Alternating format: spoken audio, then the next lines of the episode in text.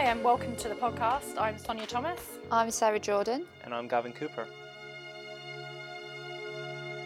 Well, this is our last episode now of the second season.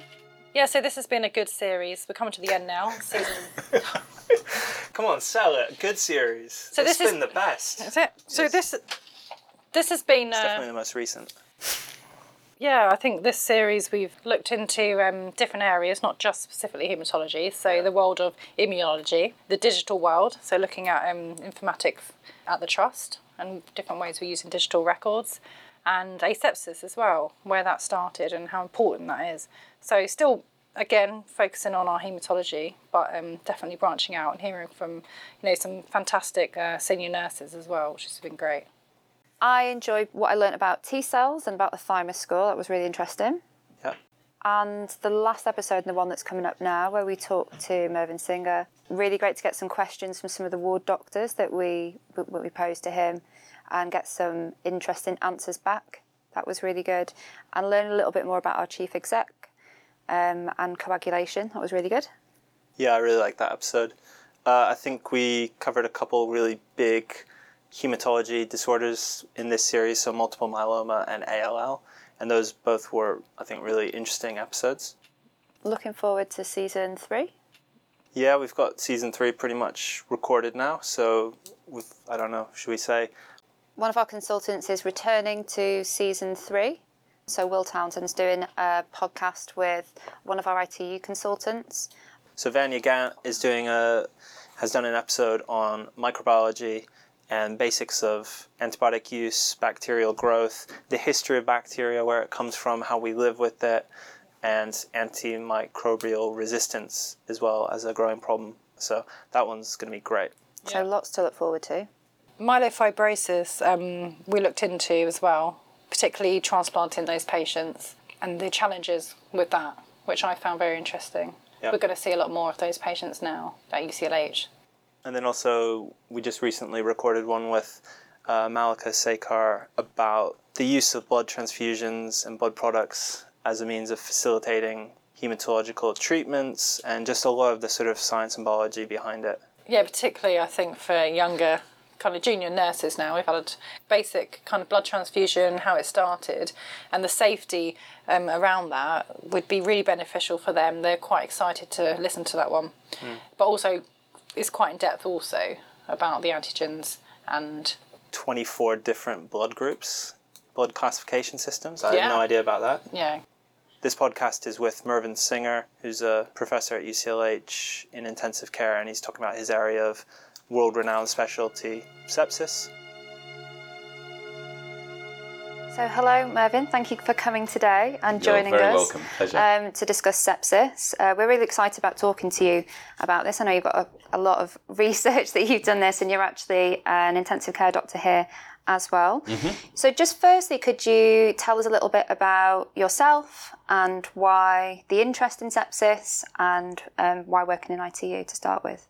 Lovely. Thank you. I'm a consultant in intensive care, and uh, the other hat I wear, I, I'm uh, a clinical academic, so I, I'm a professor of intensive care in the medical school. And I suppose I got into infection and sepsis because it's a big problem in intensive care patients. I like puzzles, and it's always puzzled me as to why an infected patient develops organ dysfunction, both from a mechanistic point of view and then how do we identify it, how do we hmm. best treat it. And so a lot of my research going from the lab into patient studies has been trying to better understand the pathophysiology and can we improve on the way we identify and treat these people.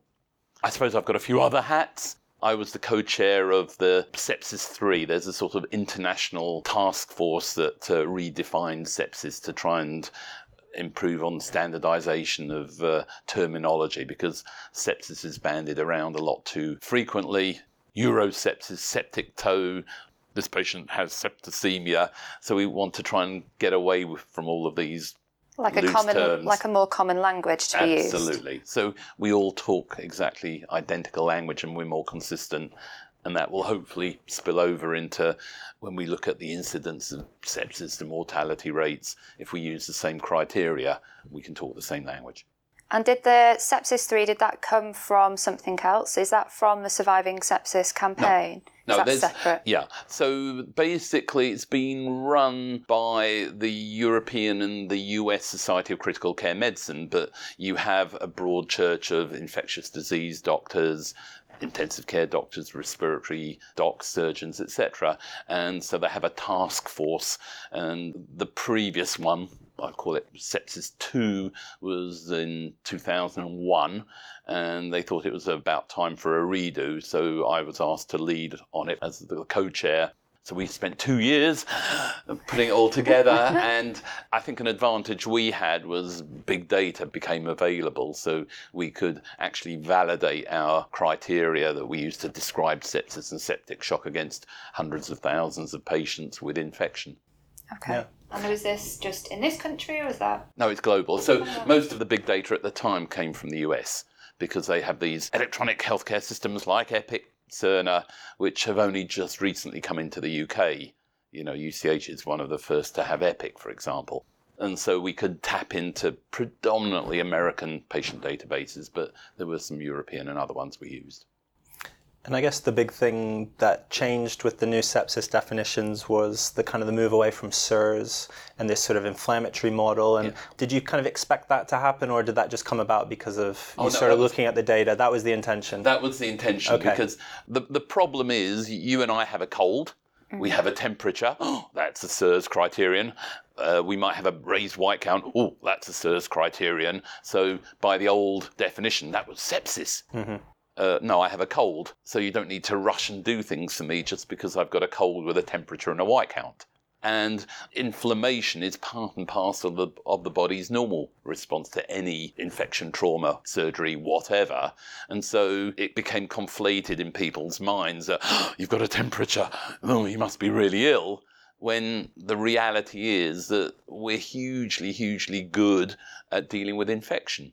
You know, the figure I cite here is that in England, I think there are about 55, 56 million people. GPs give out 34 million antibiotic prescriptions a year.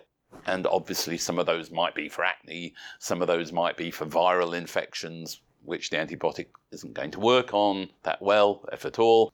But only a minority of these patients actually end up coming to hospital.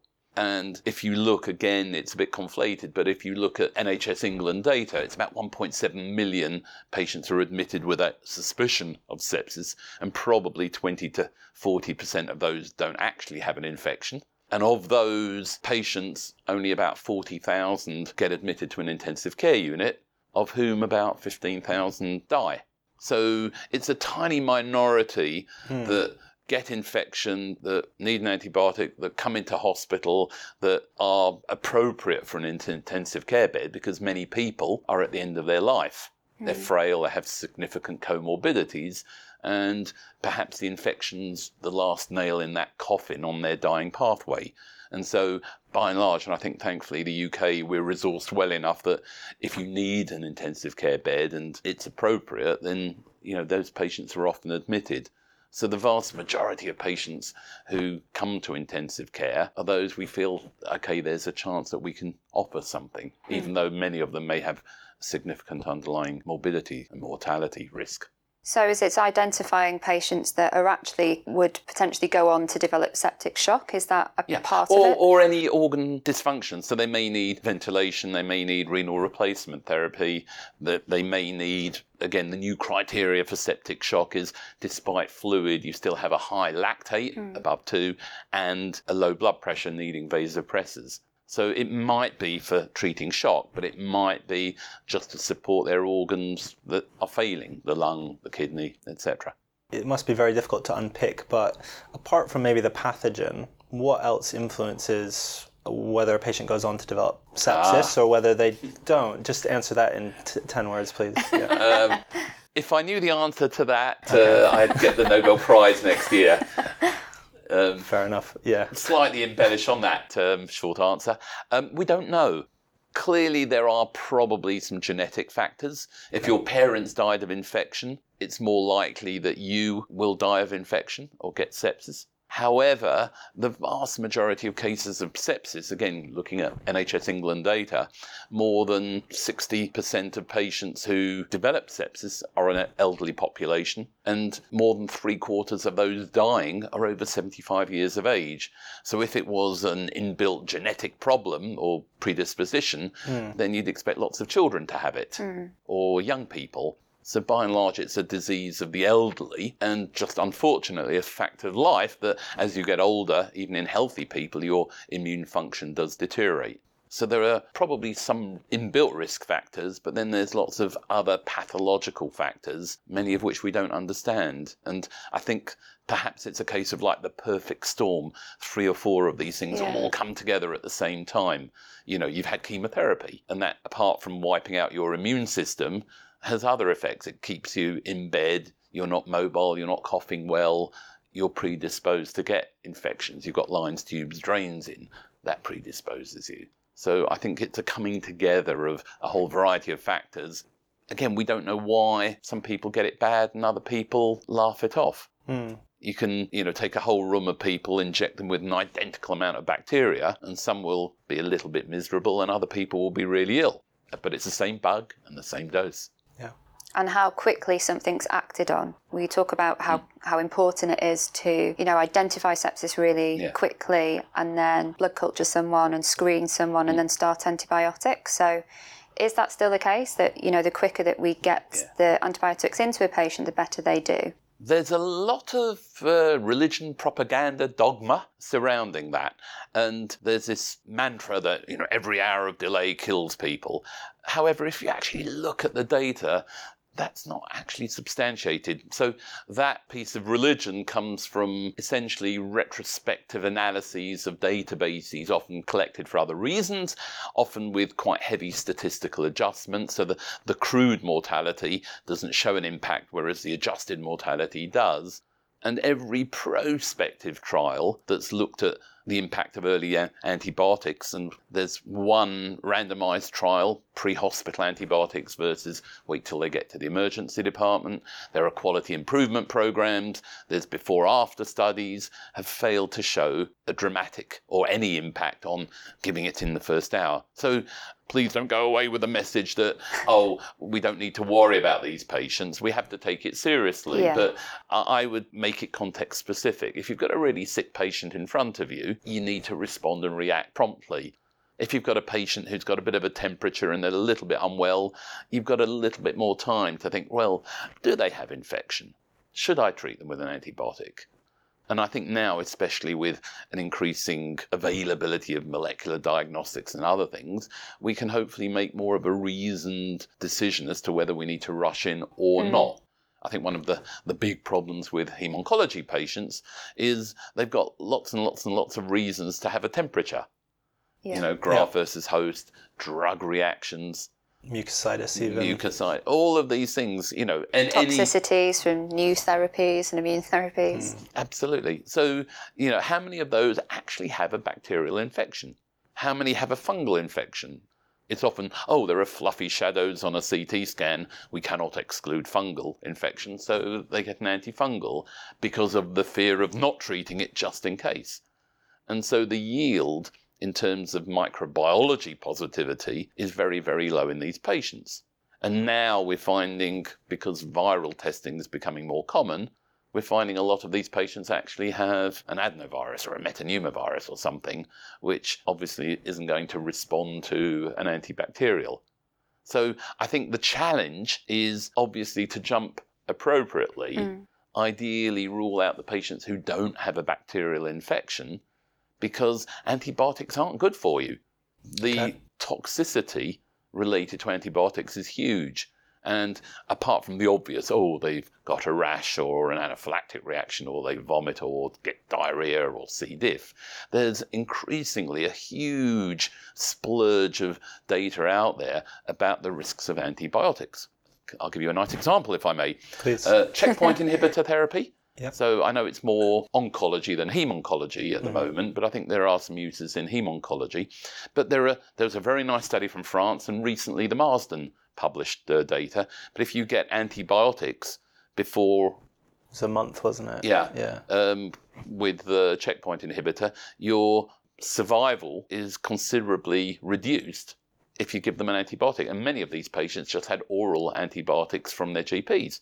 And the reason why, well, we know antibiotics very rapidly affect what's called the microbiome, so your normal body flora. And so we have microbiomes, well, certainly it was initially discovered, obviously known about in the gut, the mouth, the skin, the chest, but it's also now being described in the liver, in the kidney.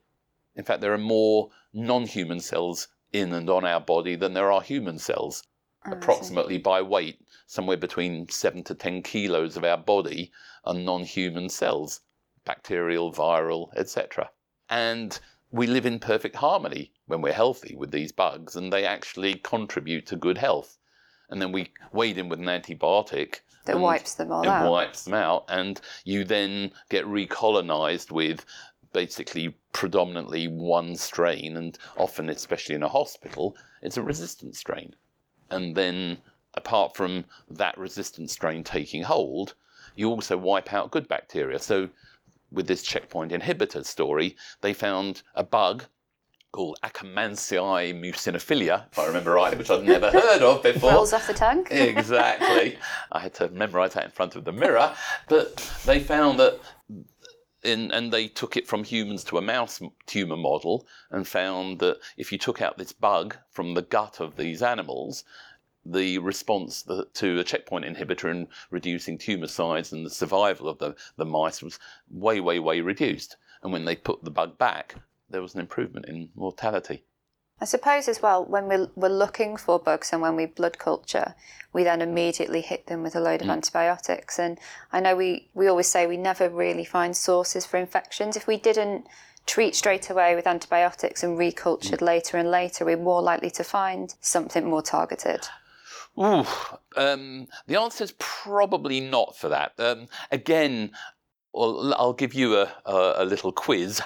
Um, Okay. So you, you have, ignore your neutropenic patient, but you have approximately four to seven million white cells in a mill of your blood. When you have a bacteremia, how many bugs do you have in that mill of blood on Gavin? average? I haven't got a clue. Um, so you've got four to seven million white cells all looking for those bugs. How many uh, bugs when you have a bacteremia? I have no idea. I'm going to say small. A small amount? Well, give me a number then. Okay, 20,000. 20,000? Higher? Lower? Higher, Lower. It's, 5,000. it's about 1 to 10. Okay. Period. Oh, Wow. 1 to Okay. 10. 1 to 10. And if you've got something like an endocarditis, mm. where it's actually the infections in the bloodstream, you might get into the hundreds or maybe sometimes a, a thousand or a few thousand per mil. Mm-hmm. But that's why it takes the lab one, two, three days to Yeah. grow because you've got to wait for the doubling time of the bacteria to double, double, double, double, double before it can be identified. When you brush your teeth, 20% of people have a bacteremia transiently. When you have, you know, dental surgery, same. And that's why there's a higher risk when you have dental surgery of developing other more serious, Well, interestingly, like again, endocarditis. Well, but now you you know again, there's a big argument: do you need antibiotics? Because um, again, that's been looked at, and you have this showering of bugs that are known to cause infective endocarditis. Yet very few patients, even if they don't have antibiotics, who have got a leaky valve or a valve, uh, you know, prosthetic valve, develop endocarditis. So the body's really good at dealing with infection, but again, we're conditioned to think, oh, we've got to jump in with an antibiotic. And so clearly, I'm being a little bit provocative, a bit blasphemous, you know, against the mantra, oh, we've got to jump quickly on every febrile neutropenic because that's what the guideline says. However, you know, has that been properly tested? And I, so I'm being challenging. There's a big difference between seeing a patient that has a neutropenic spike and is quite well with a neutropenic spike. Absolutely. Between Absolutely. seeing a patient that very clearly unwell and the difference between giving them an antibiotic and then a couple of hours later seeing how well they are, then you know that that antibiotic's working. But I can understand an unwell neutropenic spike in a patient that is showing signs of not being mm. underwell and the difference the antibiotic makes. Completely agree. And you, but you wouldn't say, well, no, I'm not going to give to that person, or Or do, do you think we have the information we need to start differentiating between this, this broad population and go, oh, these guys clearly look well with this with Yeah. this data, and these guys, oh yeah, everyone else, therefore we should treat, but these guys we can safely leave out. Do you think there's bedside what we would need to start I doing think that? I can't put my hand on my heart and say safe because it's not been tested. Sure. You know, but again, the data, and to be fair, it's not look, been looked at specifically with a hem-oncology population. And so the fear is, oh, they've got no neutrophils, we need to jump in. Hmm. However, if you look at the general population out there, the evidence that every hour counts isn't there. And so, yes, intuitively, you've got somebody who's really sick or deteriorating at a rate of knots, then I think it's reasonable to jump in quickly.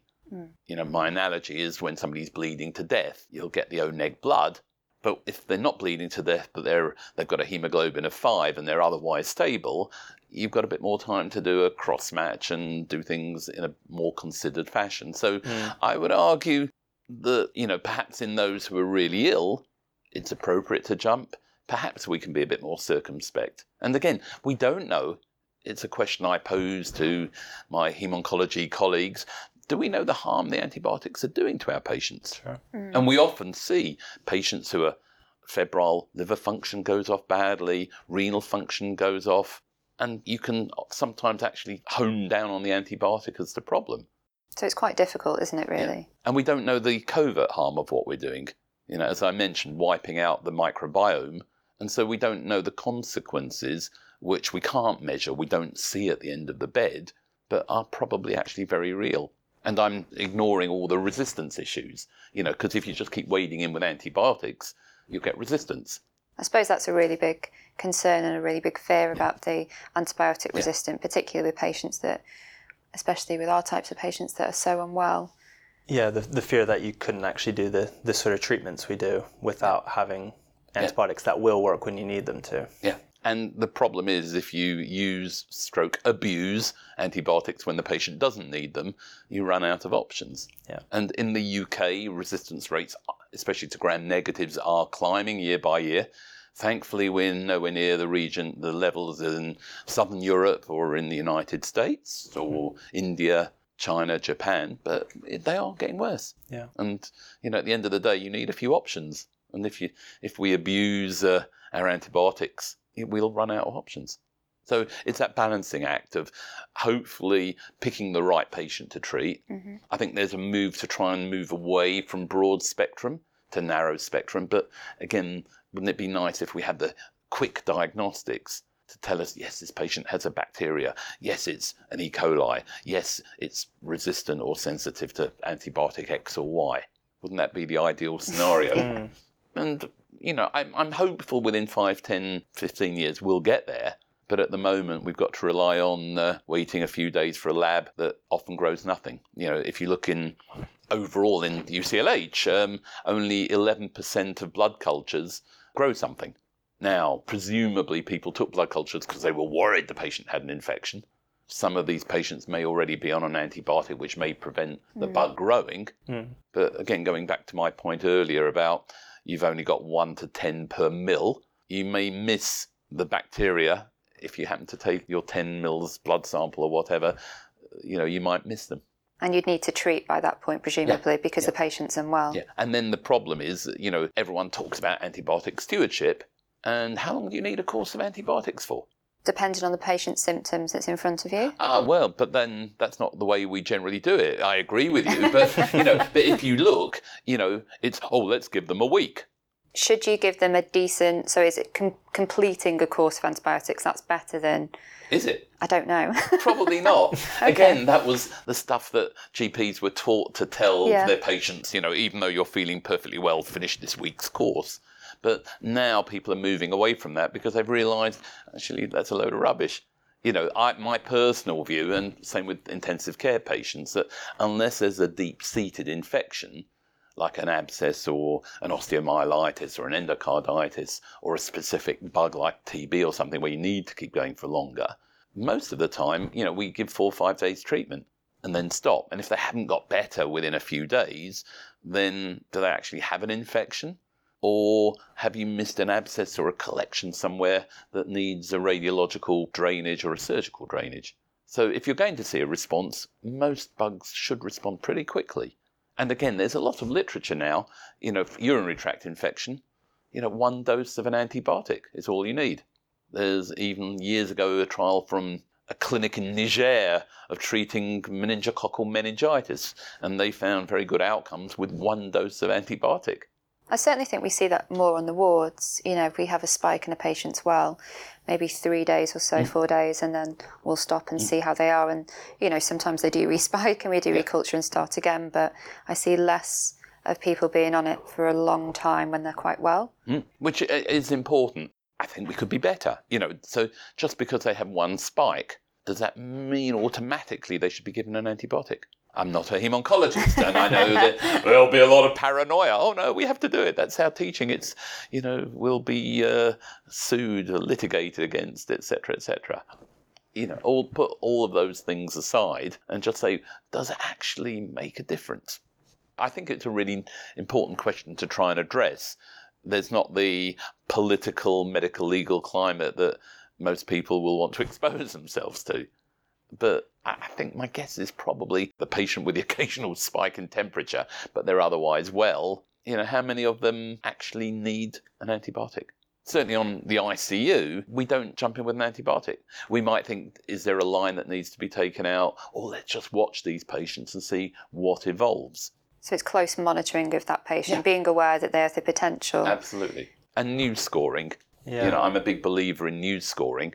I think, again, from my perspective, I'm very against having sort of sepsis teams and sepsis specific scores because at the end of the day, I want to know about a patient who's deteriorating for any reason and then you get the appropriate healthcare practitioner to come and see them at the, the right time and then work out could it be infection, could it be a pulmonary embolus, could it be a bleed, heart failure, whatever, and then appropriately treat. But you know, I think the danger with overemphasizing sepsis is that sometimes you stop thinking about everything conditions. else. I mean, in terms of um, detecting sepsis at the bedside, mm. quick SOFA, do we use that at UCLH? Because no. I feel like we typically just the totals we use are the NEWS score. Is that yeah. is that intentional? Yeah, absolutely. So, okay. w- quick SOFA, when we did these Sepsis 3 guidelines, we gave definition and criteria for sepsis. So these were patients with a change in their SOFA score, which is an organ dysfunction score, increasing by two or more with this acute episode of suspected infection. But those are things we routinely measure with, you know, clinical markers or blood tests like platelets, etc., and urea creatinine as markers of renal dysfunction. The quick SOFA was to offer help and aid for wards, emergency departments, whatever, just to identify patients with a suspected infection who are at bigger risk of doing badly, needing to go to an ICU or dying. And again, looking at big data, hundreds of thousands of patients, the three that came out tops were any change in Glasgow coma score. So that can include confusion, going down to you know agitation, decreased uh, responsiveness, etc., etc. A systolic blood pressure that's dropped, or a high respiratory rate.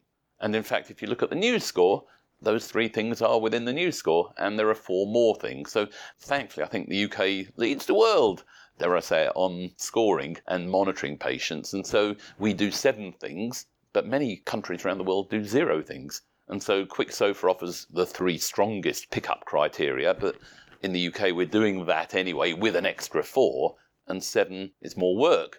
But it will give you sort of stronger sort of recognition of a deteriorating patient. So I think the view is if you hit a NEWS score of five or above, call for help. But even if it's not five and you're worried, call for somebody with more expertise. I think that's one of the questions when we spoke to our teams before coming here to talk to you and said, oh, yeah, no, ask about QSOFA, but then also ask about the patients that have not got a high score in NEWS mm-hmm. but look terrible. Mm. Um, and their numbers kind of look okay, mm. and you've done a you've done a venous gas because we've got a little machine on T16. Mm-hmm. We can check the lactate's okay. What should we be looking for in those patients? Yeah. I think again when I, I teach um, junior docs and consultants actually as well on I have uh, courses on medical emergencies and my best sign of a sick patient is they look rough. And it's true. You walk into the room before you've clocked their respiratory rate or their blood pressure or anything. You think, God, they look ill. You know, they're not looking at you. the lips are downturned, the eyes are droopy, the eyelids are droopy, etc. That says, oh, they're not well. You know, they're not as responsive or bright-eyed as they used to be, you know, five hours ago. They're not well. And that, I get the nose twitch and think, hmm, I need to respond. But can we pick up things over and above physiology news scores to say, yeah, that patient with a news score of five is going to, or three or two or whatever, is going to do badly? Because, as you say rightly, you know they don't look well. You pick it, you pick up on it's your clinical judgment and your yeah. experience that I'm not quite sure what the problem is, but there is a problem. But you, you're, you're absolutely sorry to interject, but you're absolutely right. But you use that magic word experience, and so I'm not saying you're old, but you're older than somebody who's just their first month on the ward. Yeah, exactly. Or a junior we'll, we'll doctor who's. Bit, don't worry. Edit that one out. But you are 25, so you know. Oh, exactly. Exactly. But you know that's the problem. You've got a brand new junior doc, you know, who's just out of medical school, or a brand new staff nurse, and they won't have the expertise that you'll have garnered from 10, 20 years of seeing these patients and thinking, hmm. And then knowing that that patient who looked rough then became rough clinically rough uh, a few hours later. We asked Titch as well the same type of question, didn't we? Where, you know, we said, is it helpful in terms of PERT referrals where we, and I've done this myself, where I've called and said, there isn't anything particular, but we're just going into a night shift, and mm. I just want you to be aware of this patient. And Titch said, well, that isn't really helpful for us because we need to know about the patients that aren't well. But I suppose it's the anxiety of, you know, you're being worried about someone, I suppose it's then our job to just really we regularly were, monitor. We were talking before about if a patient's really sick, it becomes much more clear what you need to do, I guess. Yeah. Whereas when you're kind of, the patient's got the potential where it becomes a little bit more like, well, do we need more fluid or do we need less? Or have I escalated as far as I need to to make sure this information gets passed on? And it's that, that middle ground which can be tricky. I'm slightly more um, supportive of your view because, and I think whether or not you need the PERT nurse or whether or not you need, you know, internally on the ward that you get a more senior nurse or the doc to come and have a look at the patient and say there's something not right about this patient. I think making a plan together yeah. and all increase the monitoring yeah. uh, frequency, absolutely. You know, because you know in your experience tells you you know, it might be that they're just feeling rough and nauseated, etc., etc., and give them a few hours and some antiemetic and they'll feel and a bit of fluid and they'll feel better. But on the other hand, your experience tells you, yeah, but I've seen enough of these patients who go on to deteriorate. So it's usually a prodrome where they look rough before they physiologically become rough. And again, if you pick those patients up and you're keeping a closer eye on them, you know, I think it's personally to the patient's benefit as a useful tool for kind of trying to pick out the sicker patients versus the less sick, what is the sort of feeling with, with lactate and the sort of relationship with sepsis and outcomes? Yeah. So lactate's oversold. Yeah. So the problem about lactate, it's it's in the blood, it's a level, but the body produces lactate and the body also utilizes lactate. So lactate, believe it or not, is a good guy. It's a fuel. And there's a lot of studies to show that in states of stress, uh, the muscle in particular pumps out lactate for other organs, the heart, the brain, kidney, gut, liver, to use as a fuel. Because when you're under stress, you're not eating, etc. And, and so lactate's actually a, good guy in terms of helping the body cope with stress. And at a certain point in time, you know, because you might have a normal lactate, even though the production's very high, but the utilization matches the production. So the problem is, it's only when the production goes up really high that we can go, oh, look, the lactate's above normal. And then everyone runs around going, oh, lactate's high, lactate's high. But you can get to quite a sick patient before that lactate goes up. So, on the one hand, having a high lactate should ring an alarm bell. But on the other hand, just because the lactate's normal doesn't mean you shouldn't worry. And that's the problem. I think, unfortunately, um, emergency departments have been sort of carried away with the hype that lactate is, you know, all seeing, all useful as a biomarker. And the fact that the patient looks rough but the lactate's normal gives them a false sense of sec- security. So I, I would argue, again, the lactate is confirmation that the patient's ill, but they look ill, but the lactate's normal. Still treat them as mm, you're worried. Good to know. One of the other questions that one of our doctors wanted to know is how well do you think we manage fluid on the wards? I think we find that a lot of our patients that become unwell, we treat and then we resuscitate with fluid. They often end up needing to go to intensive care for then fluid management. And how much fluid should we be giving? Right. Um, the glib answer is enough, but not too much. Um, fluid, I think, is a fluid management is, I think, a hugely challenging task, especially on a ward. You know, the nice thing about intensive care, we have more toys and gadgets and monitors that can help us, but again, we still get it wrong. I'm not saying we're perfect either. And so it is challenging. You've got a patient where they might have, because of their underlying condition, they've got an inflammatory process and they're leaking out fluid, or they've got rampant diarrhea, or they're vomiting, and uh, assessing intravascular volume. Which is essentially the purpose initially of fluid resuscitation, can be really difficult. And so we give them fluid, but then the problem is they're not peeing, the blood pressure's still low, or the blood pressure's okay, but they're not peeing, so they get more fluid and then more fluid. And sometimes they get drowned in fluid before uh, the, the doctor thinks, oh, well, I've given them now too much. And then they ring intensive care. So there's this balancing act that, yes, I need to give fluid.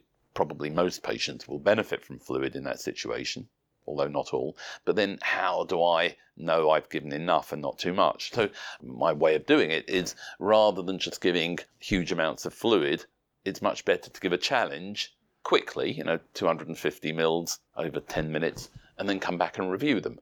And then have they responded? So there are the clues symptomatically. You know, I think thirst is a good marker of if you're intravascularly dry. So if the patient's able to say, it's not just a dry mouth, but yes, I'm really thirsty. Again, that's a marker. Postural drop. So you can stimulate your different reflexes. So if you sit the patient up and there's a big drop in blood pressure, again, that's suggestive that they're hypovolemic. Or if they're able to, you know, lie them flat and lift their legs up and see if their heart rate comes down and their blood pressure comes up. And can you only do, or, or, would you be doing thinking about these things in a hypertensive patient or in a patient who might not yet be hypertensive? Oh, all of them, because oh, okay. again, yeah. um, a young fit person can drop 30, 40% of their circulating volume before their blood pressure drops but you can accentuate this by sitting them up. You know, and I'm sure you guys see when you get them out of bed and then they fall in a heap, then you think, ah, maybe they need a bit of fluid. So that dynamic challenge, sitting them up to get them out of bed, is a good way of identifying to you oh, that patient might do with some fluid, whereas sitting comfortably in bed, unstressed, doesn't manifest that physiological derangement.